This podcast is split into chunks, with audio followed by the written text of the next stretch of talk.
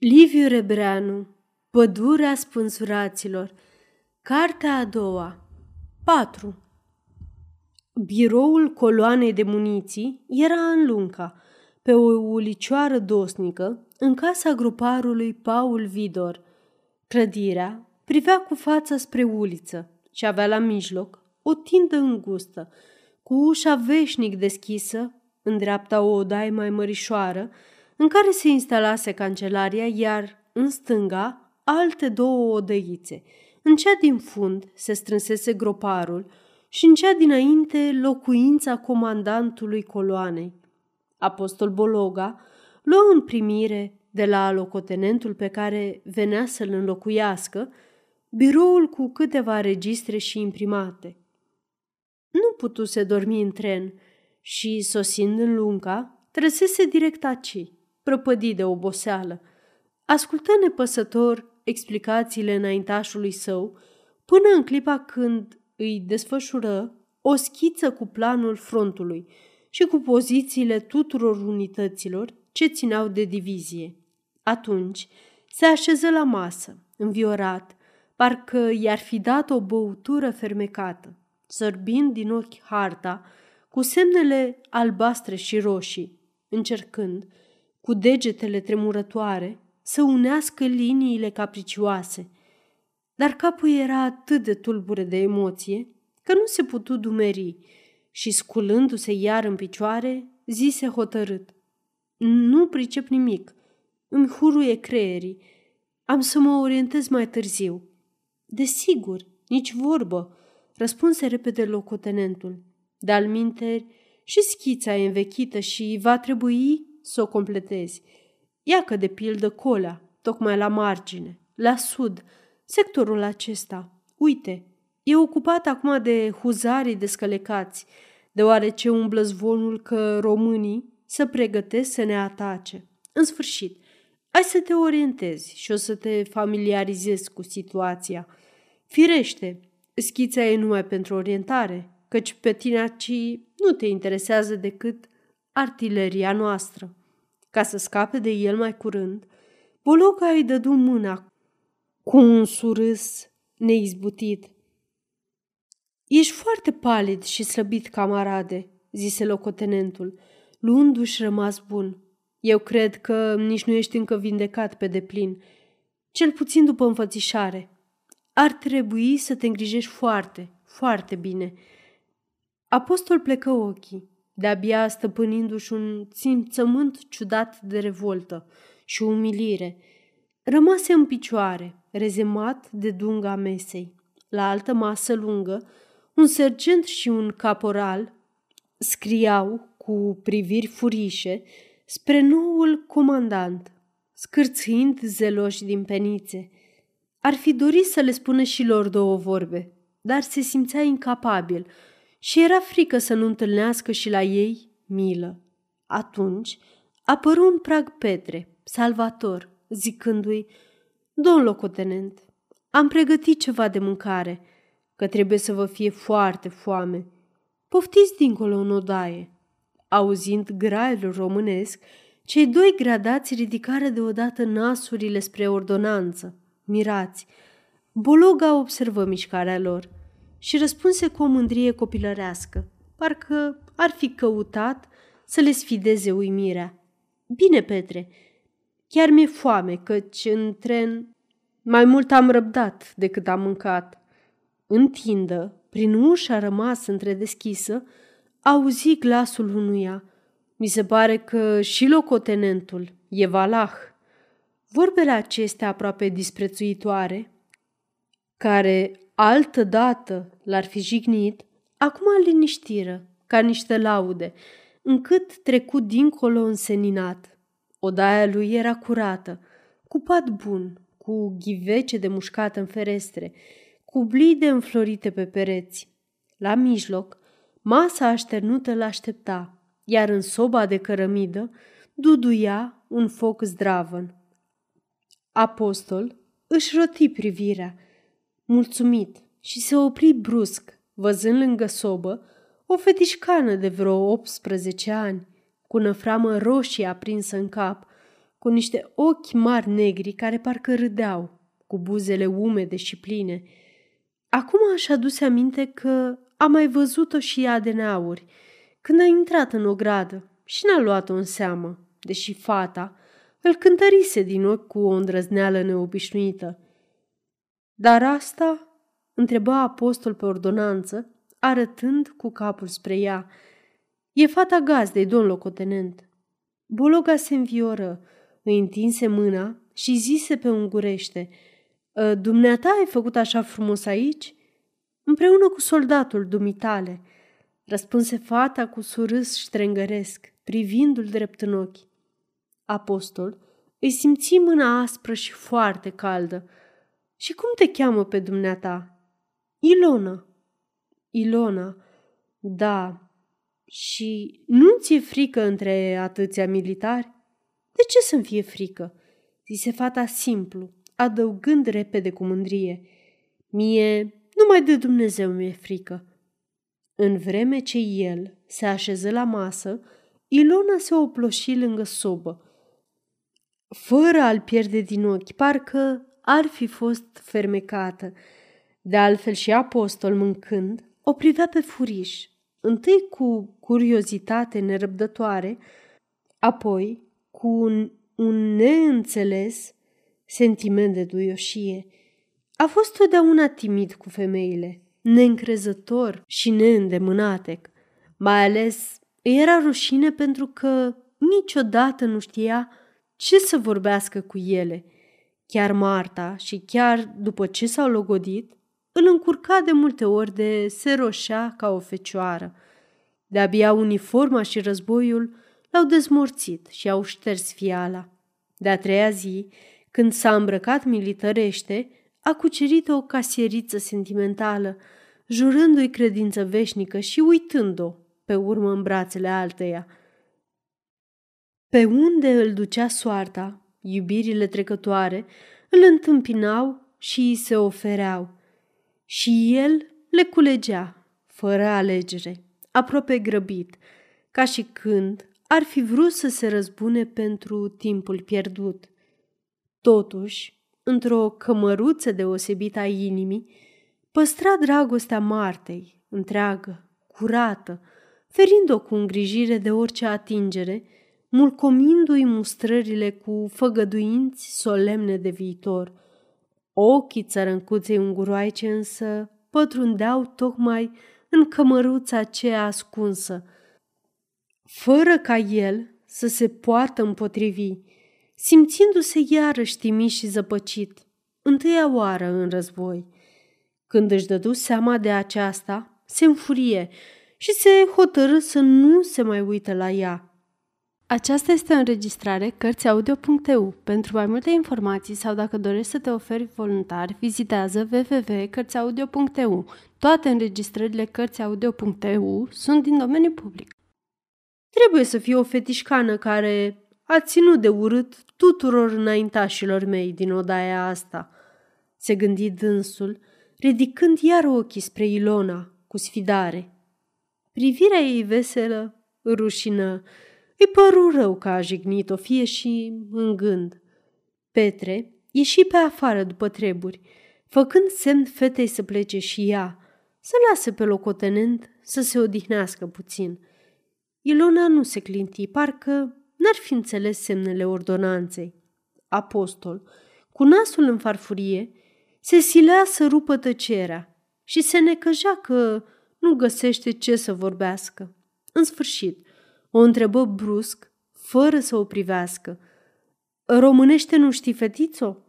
Știu puțin, dar pe aici toată lumea mai mult ungurește vorbește. Ca așa e obiceiul, răspunse Ilona repede, aproape speriată. Apoi, fiindcă Bologa tăcea, urmă mai liniștită. De altfel, la noi biserica e românească și popa în românește face slujba totdeauna. Nu mai predica, o spune pe ungurește, ca să pricepă mai bine. Apostol tocmai se mustra că i-a putut pune o întrebare atât de neroadă. Răspunsul ei însă îl încurcă cu desăvârșire. Și nu vorbele, ci glasul ei aspru și totuși dulce și mângăietor, ca o panglică de mătase, cu niște mlădieri de copil răsfățat. De acum nu mai durea decât să-i audă glasul și își chinuia mintea să înșghebe o întrebare potrivită, prin care să o facă să mai vorbească. Toate sforțările lui fură zadarnice. Trecură vreo trei minute în tăcere, uitându-se desperat în ochii ei, care umpleau casa cu o lumină blândă și ispititoare. Apoi deodată îi veni în gând să o întrebe de câți ani e, firește, cu ton glumeț, ca nu cumva ea să-și închipuie cine știe ce. Îi era teamă că îi va tremura vocea și Ilona va înțelege greșit rostul întrebării. Până să se hotărască să deschidă gura, se auzi un ciocănit energic în ușă. Fata se ridică și șopti.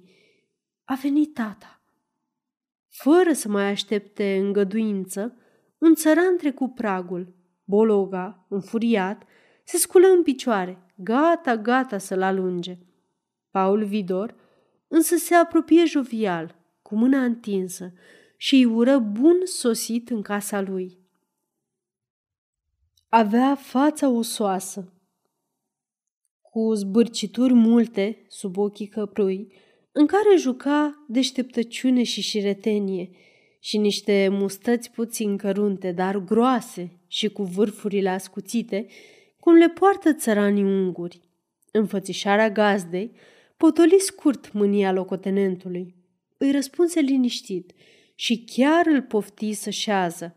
Groparul se uită să vază dacă toate sunt în bună ordine și dădu peste Ilona, care se apucase să scormonească în foc cu mare râvnă.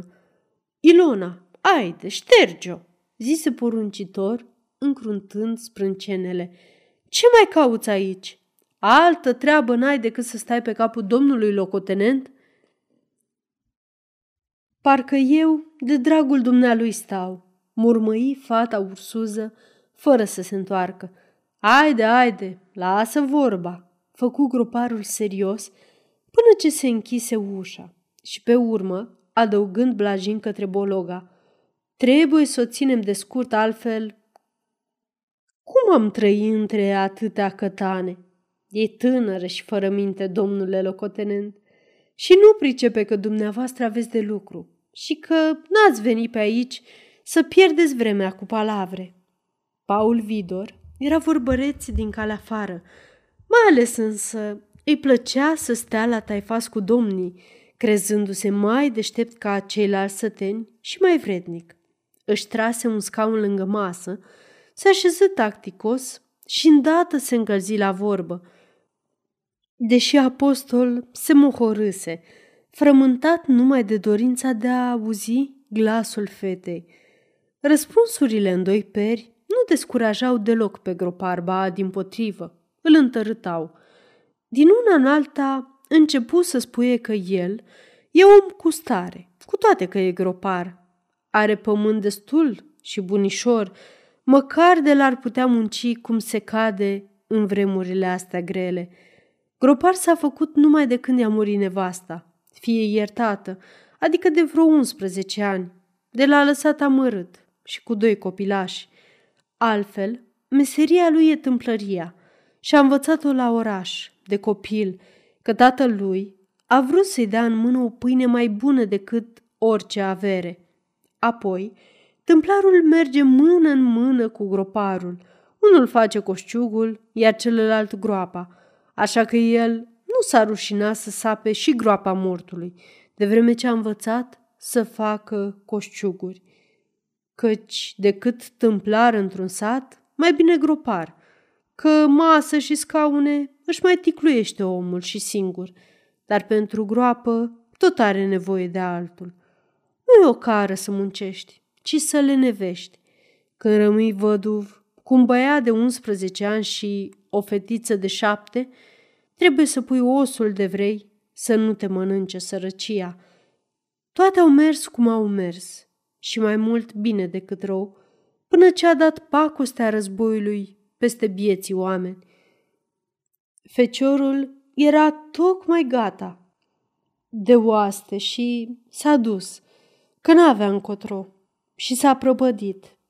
Nici nu știe pe unde, prin ce țări muscălești, înainte de a se împlini un an. Cât l-a plâns și el și fata, o, Doamne! Dar parcă lacrimile și bogetele au înviat vreodată pe morți. Acum Dumnezeu să-l odihnească și să-l ierte. Altfel, pe aici, a fost liniște, până când au sărit și românii în bătălie. De atunci însă, vai și șamar, mulți au fugit de frică, mai spre inima țării, care cum a putut. El a rămas acasă. Ce-o fi să fie, căci nu s-a îndurat să-și lase averea de haram. Nici n-au făcut românii multă stricăciune cei drept, doar de alegurii, ca orice cătane, și mai cu seamă când s-au retras în țara lor. Mai fără milă au fost ai noștri, dacă e să vorbim cu dreptate, căci îndată ce au sosit, una, două, au și spunzurat vreo trei oameni din sat, că zice ar fi făcut semne dușmanului. Ba, cât pe aci să dea și el de bucluc, fiindcă românii îl puseseră primar în locul celui care fugise. Parcă e o vină să-ți faci datoria, adică dincolo, în făget, în satul vecin, cine-i primar? Cumnatul lui. Atunci, de ce să-i impute lui că a fost primar câteva săptămâni? Au trecut însă toate, numai de a aduce Dumnezeu pacea mai curând. Bologa îl lăsa să se vorbească în voie. Groparul, după ce își sfârși povestirea pățaniilor, se aștepta să afle și el noutăți și, pentru că locotenentul nu se urnea, îl întrebă direct, înmuind glasul, misterios. Oare ce-o mai fi cu pacea, domnule ofițer? Prin oraș nu se aude nimica? Aseară am fost puțin prin făget pe la cumnată meu și am prins o vorbă cum că rusul s-ar fi dat bătut și că vrea să se împace. La cumnatul, adică în casa lui, de generalul cel mare în gazdă și alături e cancelarea diviziei. Poate dumneata nu știi că ești nou. Uite așa umblă vestea pe acolo printre ofițeri despre muscali. Ce-o fi? Ce n-o fi? Dumnezeu știe. Și bine ar fi să fie ceva. E viu de-a dreptul de la spital și nu știu ce prin lume, zise apostol, dar bine nu-i bade. Asta o văd. Așa-i, chiar așa-i, făcut țăranul dând din cap grav. Multă durere și multe necazuri sunt așa Măcar de le-ar da Dumnezeu celor mari milă și înțelepciune, să bage sabia în teacă și să ne scape de pieire că ei stau colo și dau porunci, iar oamenii suferă și se chinuiesc și mor, fiindcă groparul nu se dădea dus, ba părea că de-abia a prins chef de taifas, Bologa se sculă și curmă vorba, poftindu-l să continue cu altă ocazie, deoarece acum îl cheamă serviciul. Paul Vidor recunoscu bucuros că așa dar așteaptă să plece locotenentul înainte. Apostol Bologa, enervat de stăruința țăranului, trecu în cancelarie, luă schița frontului, porunci gradaților să-și vadă de lucru, pentru că el are niște treburi oficiale de rezolvat azi. Și apoi ieși în o gradă, în soarele tânăr și primăvăratec. Lumina și căldura îl îndemnau să se uite împrejur – fără să vrea, parcă ar fi căutat pe cineva. În ușa grajdului, pe pragul înalt, ședea Ilona, cu coatele pe genunchi și cu obrajii în palme. Când îi întâlni privirea, apostolul înțelese de ce s-a uitat împrejur și simți că tot sângele i s-a urcat în obraj. Zâmbi iar, fără să vrea spre Ilona, zicându-și, în aceeași vreme, că nu trebuie să o ia în seamă și că are un glas nemaipomenit de ciudat. Pe drum, i se păru că se trezește dintr-o vrajă blestemată. Cotind în ulița mare, spre mijlocul satului, se gândi dacă o țărâncuță ar fi în stare să-i zdrunci necredința și să-i zădărnicească hotărârea, atunci mai bine să se împuște. Și își pipăi revolverul, ca și când ar fi vrut să-și dovedească sieși că nu va șovăi. În fața bisericii se opri și se întrebă unde merge. Da, umblă să se orienteze, sub pretext că se va prezenta superiorilor și camarazilor. Apoi, chiar la noapte, va pleca. Nu trebuie să piarză nicio zi, nici un minut. Numai când va fi dincolo, va putea fi aievea liniștit și fericit. Casa preotului, peste drum de biserică, părea îmbrăcată în bucurie. Apostol își aduse aminte cum i-a spus Ilona că popa predică ungurește și pe urmă rușinea lui Boteanu în tren și lașitatea lui umilită. Întoarse capul. Nu știa încotro să o apuce. Satul, de altfel, n-avea de ce să-l intereseze, ci numai frontul. Trebuie să plece, dar imediat pe front, să se prezinte colonelului, să vază trenul, să-și aleagă locul. Poate să se întâlnească și cu clapca, chiar trebuie să-i spuie. Dintr-o casă de lângă biserică a apărut deodată Meyer, îmbrăcat într-o mantie groasă, cu gulerul ridicat, deși soarele umplea pământul de căldură tinerească, îmbătătoare. Doctore! Doctore! striga apostol, văzând că Meyer merge înainte, fără să-l fi zărit. Medicul se întoarse ursuz și se însenină puțin când recunoscu pe Bologa, care alerga spre dânsul. Se duseră împreună la spitalul mobil, improvizat în școala satului. Până acolo, apostolul îi povesti cum s-a vindecat și deoarece doctorul, fire tăcută, nu-l înghesuia cu alte întrebări. În poarta spitalului îi spuse că ar vrea să meargă pe front, să se orienteze și că n-are cal. Meyer îi oferi calul său, dar totodată îi zise prietenește.